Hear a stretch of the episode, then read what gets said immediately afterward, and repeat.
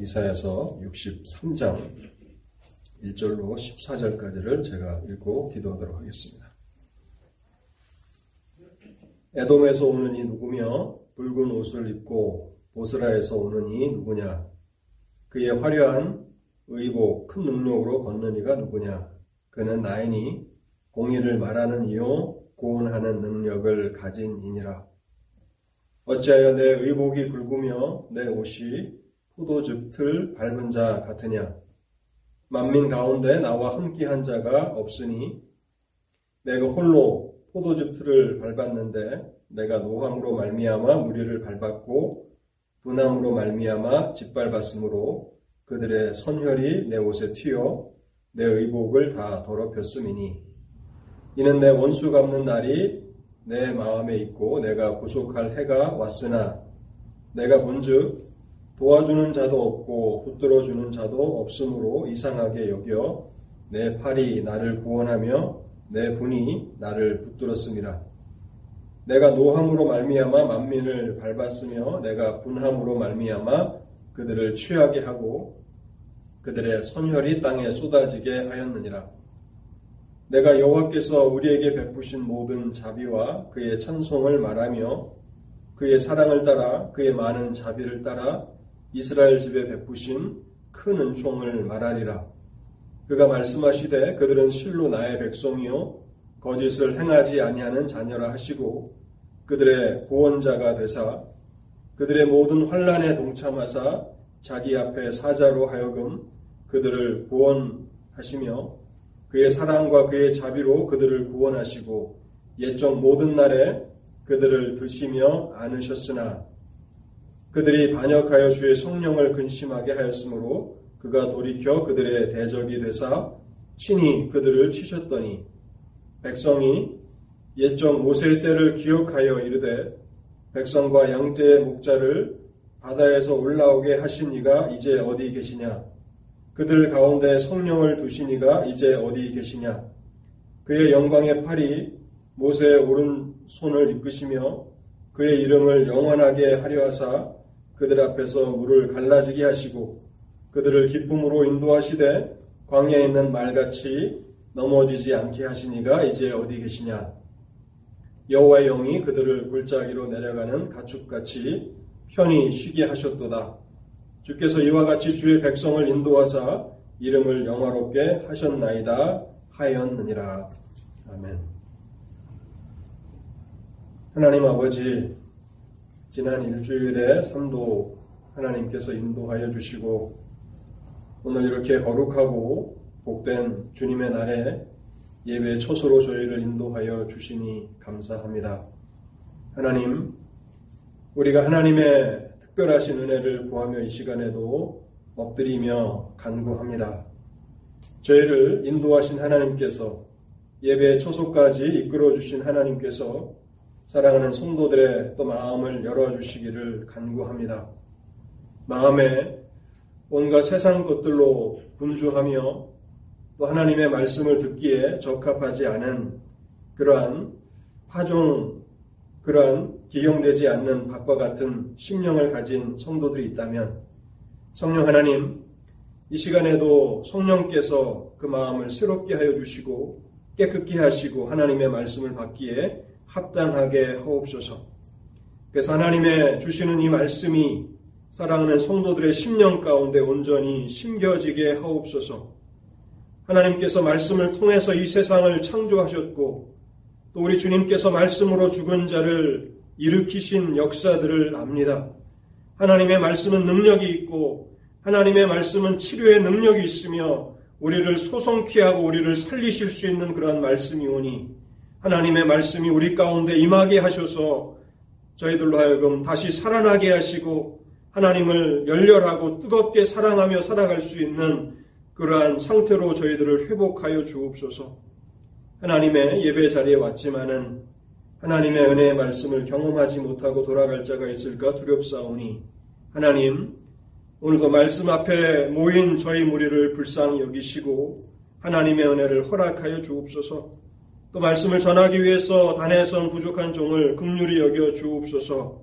하나님의 도우심이 없이는 이 일을 통해서 우리가 하나님의 은혜를 경험할 수 없겠사오니 하나님 부족한 종을 불쌍히 여기시고 하나님의 진리만을 증거할 수 있도록 성령의 나타나심과 능력으로 함께하여 주시옵소서.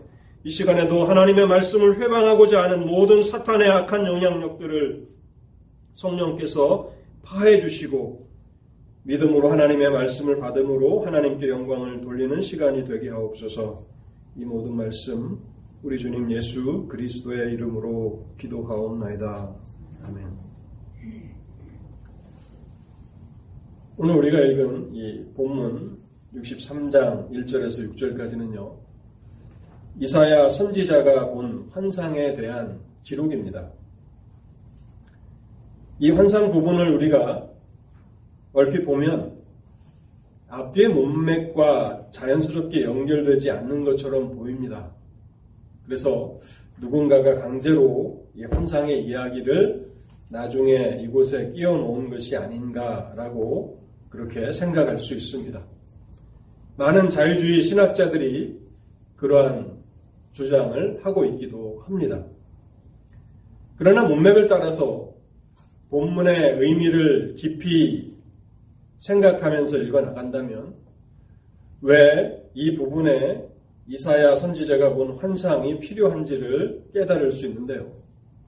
이 환상은 선지자 이사야와 함께 하나님께서 주신 파수꾼의 사명을 감당하는 자들에게 하나님께서 내리시는 위로이며 격려입니다. 오늘 우리가 읽은 이 이사에서 63장은 크게 두 부분으로 나눌 수 있는데요. 1절부터 6절까지는 선지자 이사야가 본 환상에 대한 기록이고요. 7절부터 마지막 절 또 64장까지는 환상을 본 이후에 선지자 이사야가 하나님 앞에 기도하는 내용으로 그렇게 기록되어 있습니다. 저는 오늘 63장 1절에서 14절까지를 중심으로 여러분들과 함께 하나님의 진리를 생각해 보려고 합니다. 먼저 우리는 1절부터 6절까지의 내용을 통해서 하나님께서 우리에게 주시는 교훈이 무엇인가를 생각하고자 합니다. 먼저 1절에서 6절까지는 하나님께서 하나님의 백성들에게 최후의 승리를 얻을 것이라는 확신을 주시는 그런 부분입니다. 지금 이사야가 처해 있는 현실적인 그 환경을 생각해 보시기 바랍니다. 하나님의 백성들, 이스라엘 민족이 이방에 의해서 짓밟히게 될 것이고 또 하나님의 성전조차도 유린을 당하게 될 것입니다. 하나님의 백성들이 하나님의 원수들에게 패배를 당하는 것 같고 그 가운데 하나님의 백성들은 한없이 초라하고 연약한 모습으로 서 있습니다.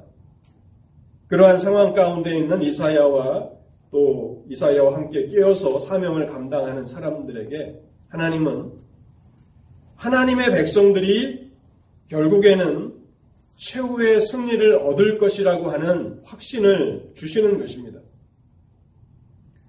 1절 말씀을 보시면요.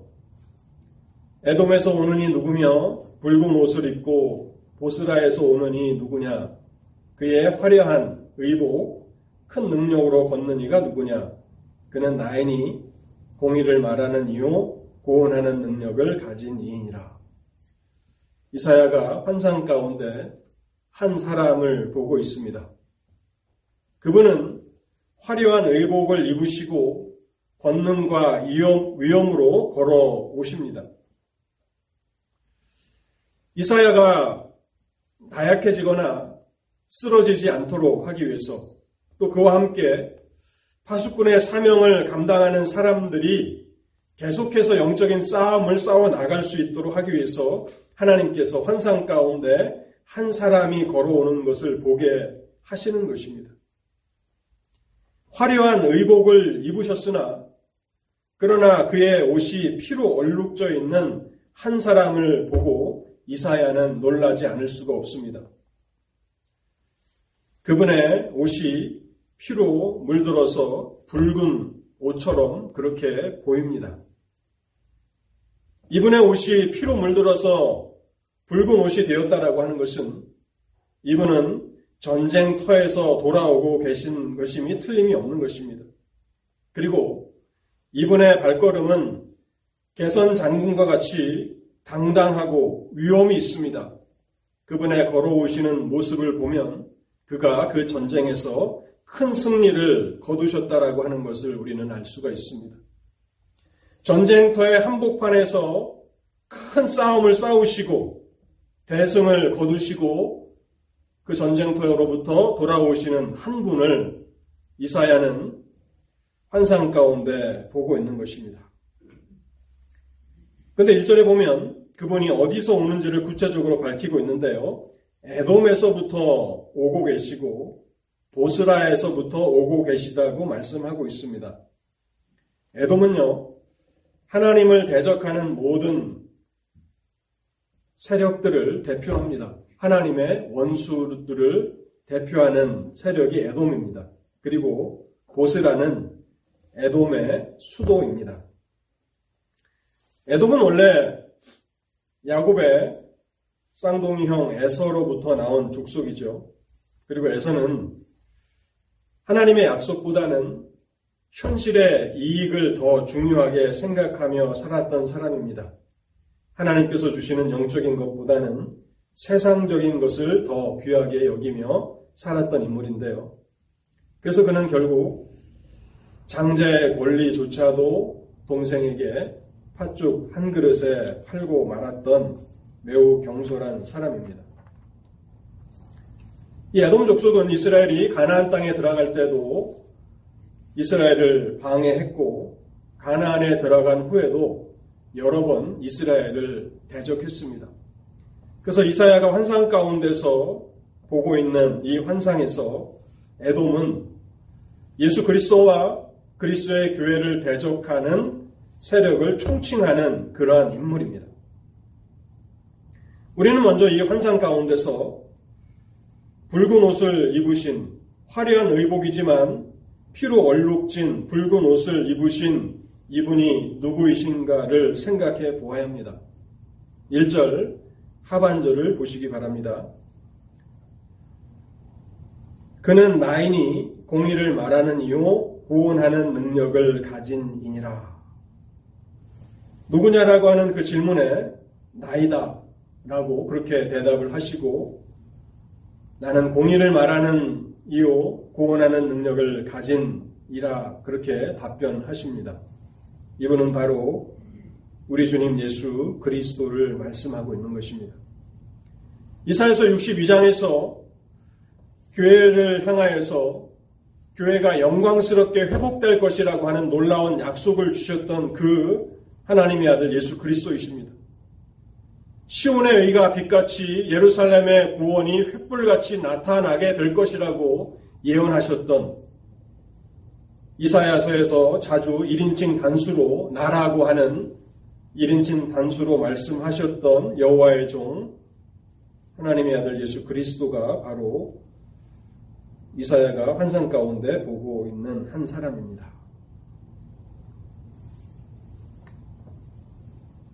그때에 이사야는 2절에서 이렇게 질문을 합니다.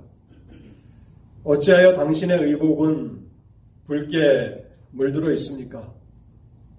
마치 포도주 틀을 밟으신 것 같이 붉은 옷을 입으셨습니다. 라고 이사야는 주님께 질문을 합니다. 거기에 대해서 주님은 3절과 4절에서 이렇게 대답하십니다. 만민 가운데 나와 함께 한 자가 없이 내가 홀로 포도주 틀을 밟았는데 내가 노함으로 말미암아 무리를 밟았고 분함으로 말미암아 짓밟았으므로 그들의 선열이 내 옷에 튀어 내 의복을 다 더럽혔음이니 이는 내 원수 갚는 날이 내 마음에 있고 내가 구속할 해가 왔으나 주님께서 붉은 옷을 입고 계신 것은 에돔의 죄에 대한 하나님 아버지의 진노와 분을 애돔을 향해서 다 쏟으셨기 때문에 그렇게 되었다고 말씀하고 있는 것입니다. 그분의 화려한 의복이 피로 물들어 있을 만큼 주님께서는 에돔의 죄에 대한 모든 하나님의 진노를 다 쏟아 부으신 것입니다. 에돔과의 전쟁에서 그들을 다 섬멸하실 때까지 그들의 피가 옷, 에 튀어서 붉게 물들게 되었다고 말씀하고 있는 것입니다. 이와 같이 우리 주님께서는 그리스도와 그리스도를 대적하는 악한 세력을 다 멸하실 것이라고 말씀하고 있는 것입니다. 사실 이 예언의 말씀을 이사야 선지자는 살아 생전에는 경험하지 못합니다. 이사야 선지자가 경험하는 현실은 이방에 의해서 북이스라엘이 아수르에 의해서 멸망을 당하는 것이고 또 장차 남유다는 바벨론에 의해서 멸망을 당하는 것입니다. 그래서 63장 18절에 보면 주의 거룩한 백성이 땅을 차지한 지 오래되지 않아서 우리의 원수가 주의 성소를 유린하였사오니 하나님의 거룩한 성전이 이방인들에게 의해서 짓밟히는 그래서 하나님의 백성들이 패배를 당하고 하나님의 교회가 완전히 패배를 당하는 것 같은 현실만을 그는 경험하다가 죽게 되는데요. 그런데 그것이 끝이 아니라고 하는 사실을 하나님께서는 이 환상을 통해서 이사야와 그 시대에 깨어있는 성도들에게 보여주시는 것입니다. 현실에서는 하나님의 교회가 무능력하고 또 하나님의 원수가 이기는 것 같지만 결국 하나님의 아들 예수 그리스도를 통해서 하나님께서는 하나님과 하나님의 교회를 대적하는 모든 원수들을 다 멸하실 것이고 최후의 하나님의 교회와 성도들에게 승리를 얻게 하실 것이라고 말씀하고 계시는 것입니다. 주님의 옷이 화려한 그 옷이 붉은 피로 물들 때까지 하나님은 원수들을 진멸하실 것입니다. 요한계시록 19장 11절에서 16절은요. 이사에서 63장 1절에서부터 6절까지에 대한 훌륭한 해설입니다. 우리가 요한계시록 19장을 읽어 나간다면 아, 이 말씀은 이사야 63장에서 하셨던 그 예언에 대한 성취구나라고 하는 사실을 알게 되는데요. 제가 요한계시록 19장 말씀을 읽어보겠습니다. 또 내가 하늘이 열린 것을 보니 보라 백마와 그것을 탄 자가 있으니 그 이름은 충신과 진실이라. 그가 공의로 심판하며 싸우더라. 그분은 불꽃 같고 그 머리에는 많은 관들이 있고 또 이름 쓴 것이 하나가 있으니 자기밖에 아는 자가 없고 또 그가 피 뿌린 옷을 입었는데 그 이름은 하나님의 말씀이라 칭하더라. 하늘에 있는 군대들이 희고 깨끗한 세모파 옷을 입고 백마를 타고 그를 따르더라. 그의 입에서 예리한 검이 나오니 그것으로 만국을 치겠고 친히 그들이 철장으로 다스리며 또 친히 하나님 곧 전능하신 이의 맹렬한 포도주 맹렬한 진노의 포도주 틀을 밟겠고 그 옷과 다리에 이름 쓴 것이 있으니 만왕의 왕이요 만주의 주라 하였더라. 63장 이사에서 63장과 요한계시록 19장에 보면요. 세 가지가 일치합니다. 공의라고 하는 나는 공의를 말하는 이라 요한계시록 19장에는 공의로 심판하신다라고 쓰고 있고 또 63장에서 이사에서 63장에서 붉은 옷을 입으셨는데 요한계시록 19장에 보면 그가 피 뿌린 옷을 입었다고 기록하고 있습니다. 또한 이사에서 63장에서 내가 노함과 분함으로 포도주 틀을 밟았다고 말씀하셨는데 요한계시록 19장에서도 전능하신 이의 맹렬한 진노의 포도주 틀을 밟으셨다고 말씀하고 있습니다. 그래서 요한계시록 19장과 이사에서 63장은 하나의 예언과 성취로 우리는 해석할 수 있는 것입니다. 63장에서 이사야가 보는 이 환상 가운데서 주님께서는 이 일을 홀로 이루셨다고 강조하고 계십니다. 3절에 보시면 만민 가운데 나와 함께한 자가 없이 내가 홀로 포도주 틀을, 틀을 밟았다고 말씀하십니다. 주님은 홀로 이 일을 행하셨습니다. 우리는 이 사실을 좀 강조할 필요가 있습니다. 주님께서는 십자가를 지실 때에도 홀로 그 십자가를 지셨습니다. 십자가에서 그 백성들에 대한 죄를, 세상 죄를 홀로 담당하시고 하나님의 진노의 잔을 마지막까지 다 들이키신 분은 하나님의 아들 예수 그리스도이십니다. 골로새서 2장 15절에 보면 주님께서 십자가를 통해서 어떠한 일을 이루셨는지를 말씀하면서요. 정사와 권세를 벗어버려 밝히 드러내시고 십자가로 승리하셨느니라. 십자가의 승리라고 말씀하고 있습니다. 주님이 십자가에서 피를 흘리시고 죽으셨으나 그것은 주님의 패배가 아니라 십자가로 승리하신 것입니다. 왜냐하면 주님이 지신 그 십자가를 통해서 그 백성들이 영원한 멸망에서 구원을 얻고 하나님과의 관계가 회복되는 것이기 때문에 십자가 사역은 패배가 아니라 골로새서는 십자가의 승리라고 말씀하고 있는 것입니다. 그 주님께서 앞으로 하나님의 대적들과 하나님의 교회의 대적들을 홀로 다 물리치시고 공의의 심판을 통해서 그들을 패배시키시고 하나님과 하나님의 교회에는 최후의 승리를 주실 것이라고 말씀하고 있는 것입니다. 우리 주님께서는 여호수아에 보면요. 여호수아가 여리우성을 점령하기 이전에 여호수아 앞에서도 나타나셨습니다. 여호와의 군대 장관의 모습으로 주님이 나타나셨죠. 그리고 이스라엘 군대보다도 앞장서서 싸우시며 가난 모든 민족들과 싸워서 완전한 승리를 이루셨습니다.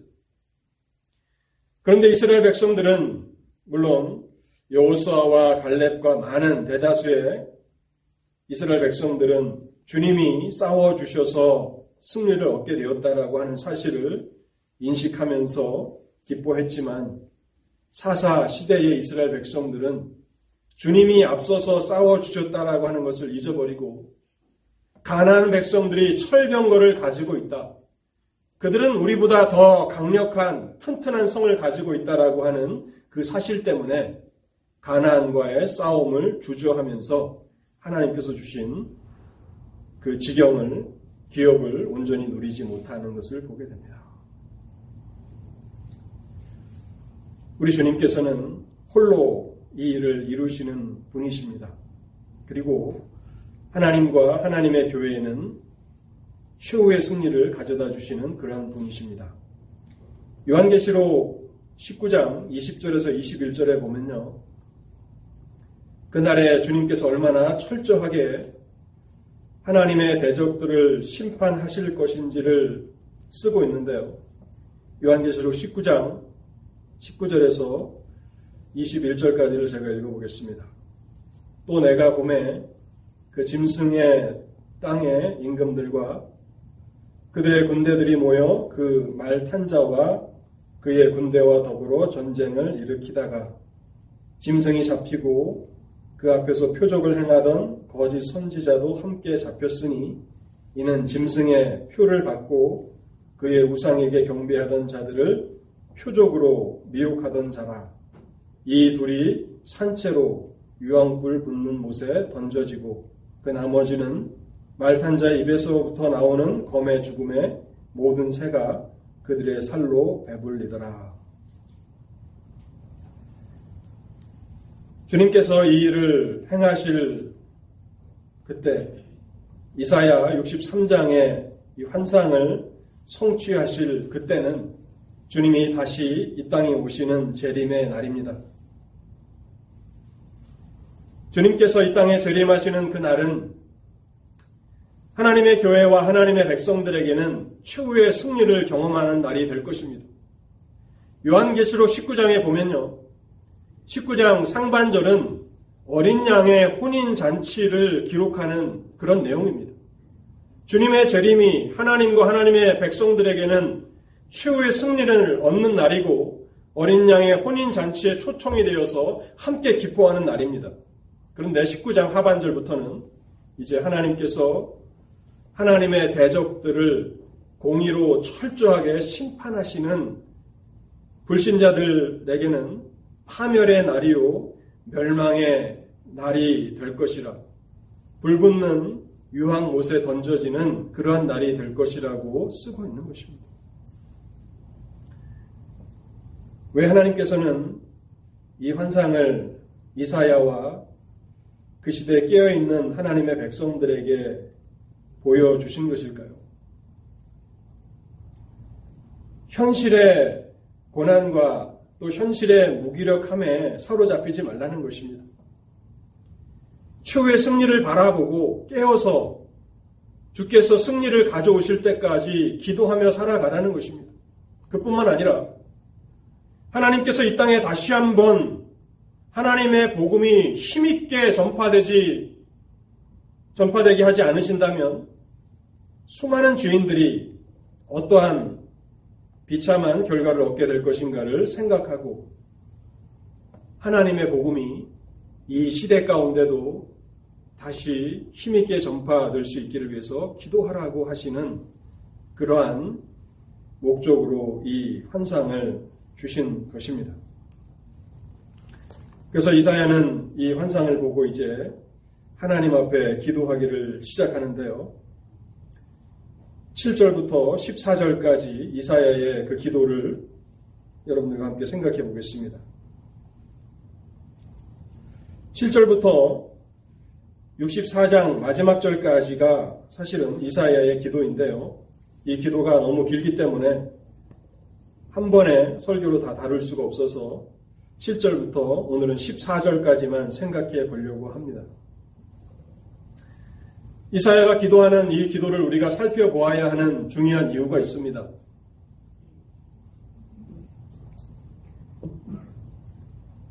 성경에는 선지자들이 하나님 앞에 기도했던 많은 기도의 내용들이 그대로 실려 있는 경우가 참 많이 있는데요. 우리는 이 기도들을 세세하게 공부해 나가면서 어떻게 기도를 해야 하는가, 어떤 기도가 하나님 앞에 합당한 기도인가를 배우게 됩니다. 이것은 우리로 하여금 하나님 앞에 어떻게 또 무엇을 기도해야 할지를 가르쳐 주는 훌륭한 모범이 됩니다. 먼저 이사야는 하나님이 어떤 분이신가를 생각하며 기도를 시작합니다. 7절을 읽어보겠습니다. 내가 여호와께서 우리에게 베푸신 모든 자비와 그의 찬송을 말하며 그의 사랑을 따라 그의 많은 자비를 따라 이스라엘 집에 베푸신 큰 은총을 말하리라. 여기 말하리라라고 하는 것은 사실은 선포하겠다라고 하는 그러한 의미를 담고 있는 것입니다. 여호와께서 우리에게 베푸신 모든 자비를 내가 선포하겠다. 여호와께서 이스라엘 집에 베푸신 큰 은총을 내가 큰 소리로 말하겠다라고 그렇게 시작하면서 기도를 시작하고 있는 것입니다. 이사야 선지자는 이스라엘의 과거의 역사를 돌아보면서 과거는 이스라엘의 역사는 하나님의 은혜의 역사였음을 인정하는 것입니다. 하나님 우리 민족을 이끌어 오셨던 이 이스라엘의 역사는 하나님의 은혜의 역사였습니다. 라고 고백하는 것입니다. 구약 성경이 이스라엘의 긴 역사를 기록한 책이라고 해도 과언이 아닐 정도로 구약 성경은 이스라엘의 역사를 상세하게 기록하고 있습니다. 왜 이스라엘의 역사를 우리가 알아야 합니까? 하나님이 어떤 분이신지를 우리가 이 역사를 통해서 알 수 있기 때문에 그러한 것입니다. 그래서 선지자 이사야도 바로 오늘 현실만을 바라보고 있는 것이 아니라 이스라엘의 과거의 역사를 돌아보면서 하나님이 많은 자비를 우리에게 베풀어 주셨습니다. 하나님께서 큰 은총을 베풀어 주셨습니다라고 선포함으로 기도를 시작하고 있다는 것입니다. 모든 자비, 그의 사랑, 많은 자비, 큰 은총. 이 표현들을 영어 성경에서는 다 복수형들로 쓰고 있습니다. 단수가 아니라 복수형입니다. 물론 개혁 성경은 단수로 쓰여 있지만 영어 성경에 보면 모든 자비, 그의 사랑, 많은 자비, 큰 은총이 다 복수형으로 되어 있습니다. 복수형은 하나님의 자비와 은혜가 얼마나 풍성한지를 강조하려고 하는 그러한 의도가 분명한 것입니다. 왜 하나님이 어떤 분이신가, 하나님께서 우리에게 베풀어 주신 은혜가 얼마나 큰 것인가를 기도할 때 기억해야 하는가 하면요. 우리의 마음이 하나님의 자비와 은혜의 풍성함을 확신하지 못한다면 우리는 계속해서 하나님 앞에 기도해 나갈 수 없기 때문에 그러한 것입니다. 우리가 한두 번 기도하고 하나님이 응답하지 않으신다고 기도를 중단해버리고 많은 것입니다. 우리의 마음이 하나님께서 자비와 긍휼이 풍성하시다라고 하는 사실을 확신하기까지 우리는 하나님 앞에 온전히 기도하지 못할 것이고 하나님 앞에 나아가는 것을 주저하게 될 것입니다. 그래서 이사야는 하나님께서 이스라엘 집에 베푸신 그 은총을 생각해 보라. 우리에게 베푸신 그 자비를 생각해 보라고 그것을 선포하면서 기도하고 있는 것입니다. 그래서 8절부터 14절은 사실상 이스라엘의 역사를 회고하는 것입니다. 기도하는 것 가운데서 하나님께서 행하셨던 그 이스라엘의 역사를 회고하는 것인데요. 8절을 보시기 바랍니다.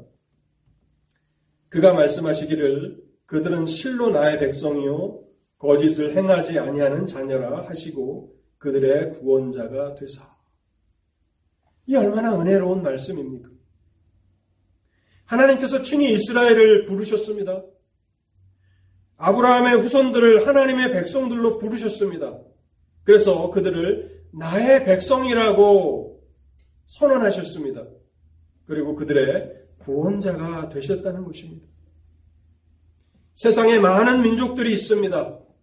수많은 사람들이 살아가고 있습니다. 그 가운데 하나님은 아브라함을 택하셨고 아브라함의 자손들을 나의 백성들이라고 선포하시고 그들의 하나님이 되어 주셨고 그들의 구원자가 되어 주셨습니다.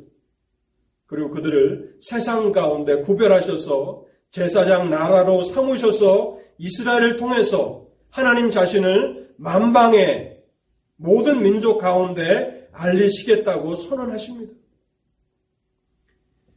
여러분, 신약의 교회도 다르지 않습니다.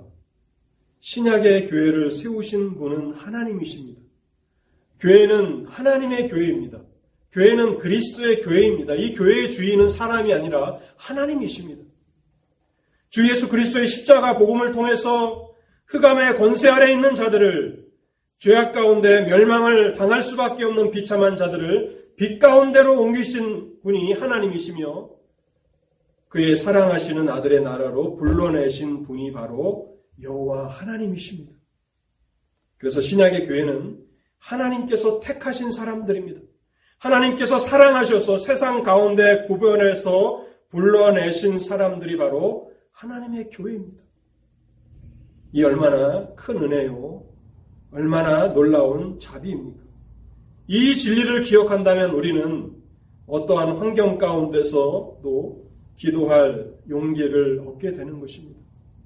선지자 이사야로 하여금 오늘 당장에 눈앞에 있는 것들만 바라보고 절망하고 좌절하지 말라고 말씀하고 있는 것입니다. 하나님이 베풀어 주신 그 은혜를 생각하며 또 장차 하나님께서 허락하실 그 최후의 승리를 바라보며 하나님이 맡기신 그 사명을 기쁨으로 즐거움으로 감당해 나아가라고 말씀하고 있는 것입니다. 구절도 계속해서 하나님의 은혜의 역사를 설명하는 말씀인데요. 그들의 모든 환란에 동참하사 자기 앞에 사자로 하여금 그들을 구원하시며 그의 사랑과 자비로 그들을 구원하시고 옛적 모든 날에 그들을 드시며 안으셨으나 하나님은 약속을 하시고 그 약속을 신실하게 지키시는 하나님이십니다. 이스라엘은 하나님과의 약속을 했음에도 불구하고 여러 차례 반복적으로 그 언약을 깨뜨렸지만 그러나 이스라엘이 범죄함으로 하나님의 언약을 깨뜨릴 때에도 하나님은 그 언약을 다 패하지는 아니하셨다고 성경은 말씀하고 있습니다. 하나님이 택하셨고 부르셨고 나의 백성이라고 선포하신 그들과 늘 함께 하신다라고 하는 약속을 주셨는데 그 약속을 그대로 실천하신 분이 하나님이십니다. 우리는 늘 공고함 가운데 있을 때, 고난 가운데 있을 때, 하나님이 우리와 함께하지 않으신다고 불평하기 쉽습니다. 왜 하나님이 나를 고난 가운데, 환란 가운데 내버려 두시는가 하는 것이 많은 성도들의 공통된 그 불평 가운데 하나일 것인데요. 하나님은 한 번도 우리를 환란 가운데 버려 두시지 않으셨습니다. 구절을 보십시오. 그들의 모든 환란에 동참하사 하나님은 우리가 고난 당할 때 늘 함께 하시는 분이십니다. 우리의 환경이 우리의 느낌이 하나님이 함께 하시지 않은 것 같고 우리가 버림을 당한, 당하는 것 같이 느껴질 뿐이지 사실은 그것이 아니라는 것입니다. 여호수아 14장에 보면요. 85세의 나이였던 갈렙이 이러한 고백을 합니다. 여호수아 14장 10절 말씀인데요. 이제 보소서 여호와께서 이 말씀을 모세에게 이르신 때로부터 이스라엘이 광야에서 방황한 이 45년 동안을 여호와께서 말씀하신 대로 나를 생존하게 하셨나이다.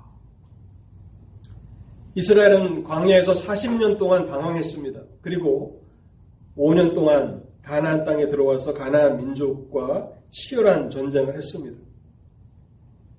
이스라엘은 광야에서 방황할 때에 하나님이 버리셨고 자신들이 홀로 있었다라고 생각하고 있는데 갈렙은 그렇게 말하지 않습니다. 이스라엘이 광야에서 방황한 이 45년 동안을 여호와께서 말씀하신 대로 나를 생존하게 하셨나이다.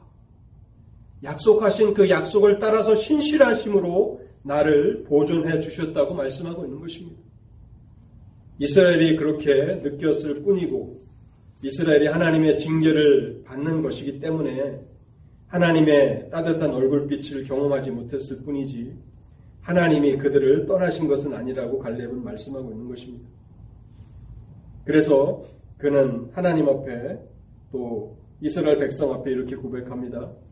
그날에 여호와께서 말씀하신 이 산지를 지금 내게 주소서 당신도 그날에 들으셨거니와 그곳에는 안악 사람이 있고 그 성읍들은 크고 견고할지라도 여호와께서 말씀하신 대로 그들을 쫓아내리이다 하니 가장 어려운 미션을 달라고 그렇게 말하고 있는 것입니다.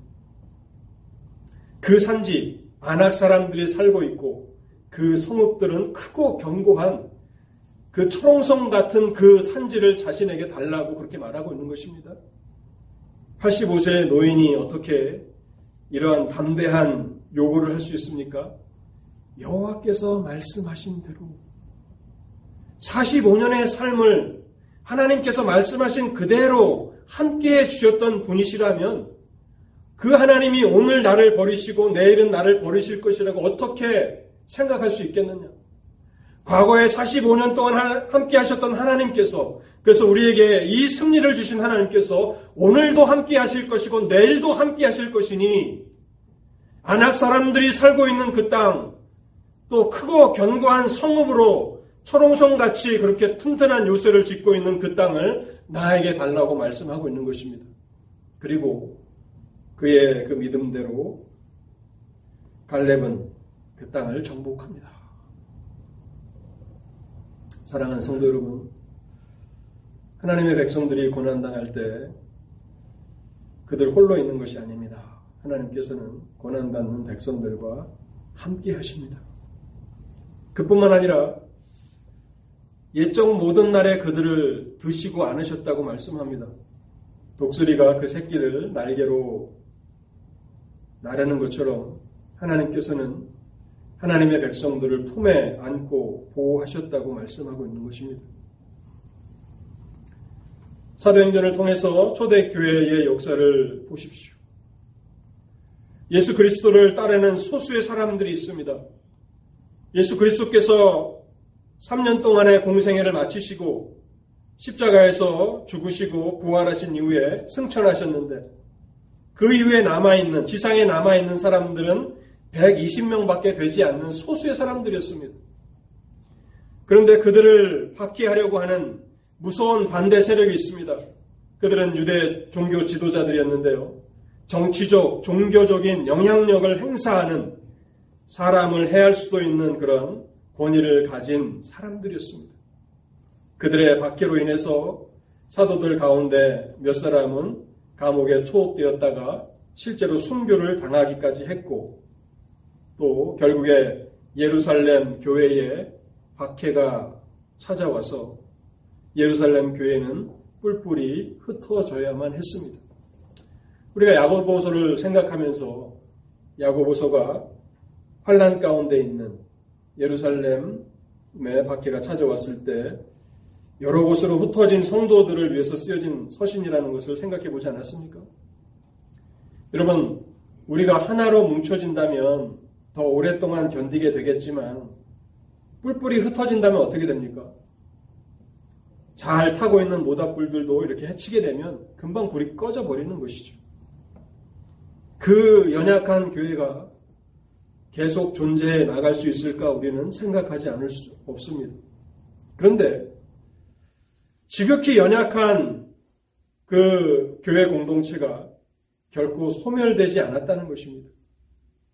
이후에 로마 황제의 잔인한 기독교를 말살하려고 하는 그런 정책들이 펼쳐지지 않았습니까?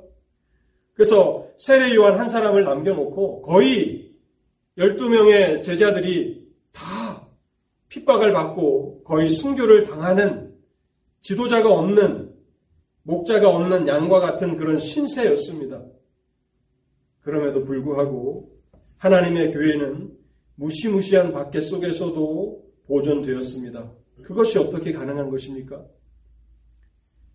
오늘 본문에 하나님의 답변이 있습니다.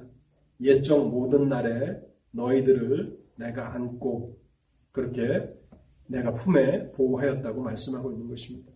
옛적 모든 날에 그들을 드시며 안으셨으나 오늘도 하나님의 교회를 지키시고 보호하시는 분은 하나님이십니다.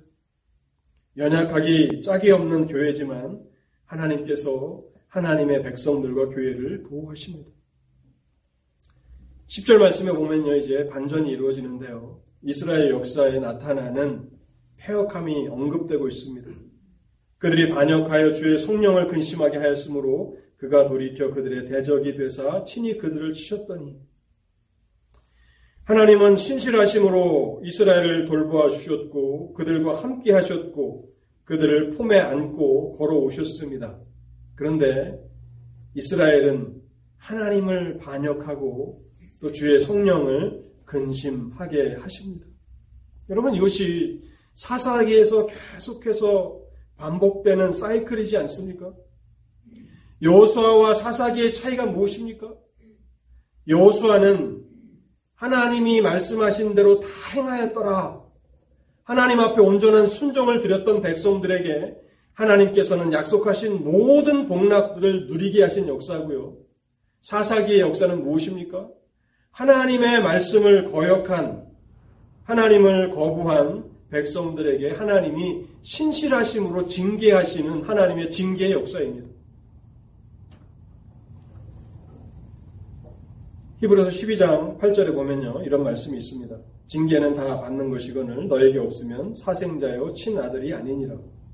그들은 잠시 자기의 뜻대로 징계하였거니와 오직 하나님은 우리의 유익을 위하여 그의 거룩하심에 참여하게 하시느니라. 저는 여기서 우리의 유익을 위하여라고 하는 말을 강조하고 싶습니다. 징계는 우리에게 유익한 것입니다. 우리를 거룩함에 참여시키시는데 그것은 하나님의 욕심이 아니라 우리의 유익을 위한 것입니다. 그래서 하나님은 우리가 하나님을 거역하고 또 하나님을 반역할 때에 신실하심으로 우리를 징계하시는 것입니다. 현재 이사야가 살고 있는 그 시대에 하나님의 백성들이 참으로 무력합니다. 왜 이렇게 무력하고 왜 하나님의 백성들은 열방에 의해서 패배를 당해야 합니까? 원수의 힘이, 원수의 세력이 너무나 강력하기 때문입니까? 그렇지 않습니다. 이스라엘이 하나님과 올바른 관계를 맺고 있지 않기 때문에 하나님께서 원수의 손에 이스라엘을 팔아버리신 것입니다. 아수르에 의해서 북이스라엘이 멸망을 당하는데요. 또 바벨론이 예루살렘을 멸망시키게 되는데요. 누가 이 일을 허락하신 것입니까? 하나님이 허락하신 것입니다. 선지서들을 보십시오. 북방에서부터 끓는 가마가 오고 있다라고 말씀하고 있습니다. 그것은 갈대아 군대를 말씀하고 있는 것입니다. 너희들이 나를 배역하고 내 뜻을 거역하며 살아간다면 나는 너희를 신실함으로 징계할 수밖에 없다. 선지자들이 끓는 과마의 환상을 보고 있고 북방에서부터 예루살렘을 진멸하려고 달려오는 그런 군대의 모습들을 바라보면서 하나님의 백성들에게 회개할 것을 외치지만 하나님의 백성들은 돌이키지 않습니다. 그래서 결국 하나님의 징계를 통해서 그렇게 된 것입니다. 10절에 보시면요. 그가 돌이켜, 이게 그는 하나님이십니다. 하나님이 돌이켜 그들의 대적이 되사 친히 그들을 치셨더니 하나님이 치시는 것입니다. 오늘 우리 시대의 교회는 왜 이렇게 연약합니까? 왜 복음이 힘있게 전파되지 못하는 것입니까? 세상이 너무 타락하였고 사단이 너무 강력하기 때문입니까? 그렇지 않습니다. 오늘 성도들 한 사람 한 사람과 하나님과의 관계에 문제가 있는 것이고 하나님의 교회와 하나님과의 관계의 문제 때문에 그러한 것입니다. 그래서 세상이 이기는 것 같고 하나님의 교회가 패배를 당하는 것 같은 이러한 비참한 현실 가운데 있는 것입니다. 이스라엘의 역사를 보십시오. 히스기야 때에 아수르 군대가 예루살렘을 쳐들어옵니다. 바위로 계란으로 바위치기라고 하는 말을 우리가 종종 쓰는데요. 남유다 하나를 남겨놓고 그 주위의 모든 열방이 아수르에게 다 점령을 당했습니다. 그래서 아수르 왕이 보냈던 그 사내립이 그 이방의 신들을 쭉 나열합니다. 이 나라 저 나라 이 나라 저 나라 쭉 이 신들이 그 나라를 보호했느냐? 근데 너희들은 여호와가 너희를 보호할 것이라고 착각하고 있느냐? 라고 모욕을 합니다. 그래서 결국 유사, 유다도 남유다도 아수르에게 멸망을 당할 것 같습니다. 근데 결과는 무엇입니까? 아수르가 아무리 대군을 대동하고 와서 예루살렘을 몇 겹으로 포위한다 할지라도 히스기야와 히스기야를 따르는 백성들이 하나님을 의지하는 한 열방은 하나님의 백성들을 이길 수가 없습니다. 결국 하나님께서 하루아침에 예루살렘을 둘러쌌던 모든 아수르 군대들을 다 멸하시지 않았습니까? 그리고 하나님과 하나님의 군대를 모욕했던 그 아수르 왕이 신전에서 살해를 당하게 하셨습니다. 우리는 하나님이 형통할 때에도 신실하실 뿐만 아니라 우리가 하나님의 뜻을 거역할 때에도 얼마나 신실하심으로 징계하시는가를 봅니다. 이제 마지막 결론을 살펴보고 오늘 메시지를 마치려고 하는데요. 11절을 보시기 바랍니다. 11절에서 이제 하나님을 찾으며 간구합니다. 백성이 옛적 모세의 때를 기억하여 이르되 백성과 양떼의 목자를 바다에서 올라오게 하신 이가 이제 어디 계시냐. 이제 그 현실의 상황을 깨닫게 된 것입니다. 하나님의 손이 짧아서 구원치 못하신 것도 아니고 우리의 원수가 너무 강력하기 때문에 우리가 패배를 당하는 것이 아니라 우리와 하나님과의 관계의 문제 때문에 우리가 이렇게 연약하고 우리가 패배를 당하는 것이라는 사실을 깨닫고 이제 하나님을 찾기 시작합니다. 옛적 모세의 때를 기억하며 홍해를 마른 땅같이 건너가게 하셨던 그 전능하신 하나님이 어디 계시냐? 그들 가운데 성령을 두신 이 하나님이 어디 계시냐라고 말씀하고 있는 것입니다. 마치 탕자가 아버지의 집을 떠나서 아버지의 재산을 다 허랑방탕하게 사용하고 돼지를 치며 돼지들이 먹는 쥐염염매를 가지고 허기진 배를 채우려고 하지만 그렇게 하지 못하는 극심한 공고함 가운데 아버지의 집을 떠올린 것처럼 이제 이스라엘이 하나님을 찾기 시작하는 것입니다. 하나님의 징계의 목적은 바로 이것입니다. 고난 가운데 다시 하나님을 찾으라고 하나님은 징계를 하시는 것입니다. 사랑하는 성도 여러분, 오늘 우리는 어떤 시대를 살아가고 있습니까? 오늘 하나님의 교회는 하나님의 대적들과 싸워서 승리하고 있습니까? 하나님의 교회는 복음을 능력 있게 전파하고 있습니까? 그래서 흑암의 권세 아래 사로잡힌 자들을 구원해내고 있습니까? 마치 우리는 하나님의 징계를 받는 것처럼 영적인 패배와 패배를 반복하고 있지는 않습니까? 영적인 무기력함을 경험하고 있지는 않습니까? 바로 지금이 하나님을 찾을 때입니다. 하나님께서 다시 우리 가운데 돌아오시기를 위해서, 우리 가운데 능력을 회복해 주시기를 위해서, 우리를 약속하신 그 은혜의 충만함 가운데로 이끌어 주시기를 위해서 기도해야 할 때입니다. 하나님이 이 환상을 이사야와 그 시대에 깨어있는 성도들에게 보여주시며 기도하게 하신 것처럼 오늘 이사야서 63장을 생각해 보면서 그 은혜와 자비를 베풀어 주셨던 하나님, 우리를 불러 하나님의 교회라고 선포하셨던 그 하나님, 하나님의 교회 가운데 돌아오시옵소서, 하나님의 백성들 가운데 돌아오시옵소서, 하나님의 복음을 전하는 자들을 다시 능력 있게 하옵소서, 그래서 흑암의 권세에 사로잡힌 자들을 죄의 멸망을 피할 수 없는 자들을 구원해내는 능력 있는 복음 선, 복음 전도자들이 되게 하옵소서라고 우리가 파수꾼처럼 하나님께서 시온의 영광을 회복하실 때까지 예루살렘의 구원을 횃불같이 나타낼 때까지 그렇게 기도하며 간구해야 할 것입니다. 여러분 모두가 이 일에 동참하실 수 있기를 바랍니다. 같이 기도하시겠습니다. 하나님 감사합니다. 오늘도 현실을 바라보면 절망할 수밖에 없는 그런 암울한 환경 가운데 있었던 선지자 이사야와 또 그 시대에 깨어 있었던 성도들에게 환상을 통해서 위로하시고 격려하시고 소망을 주신 것을 감사합니다.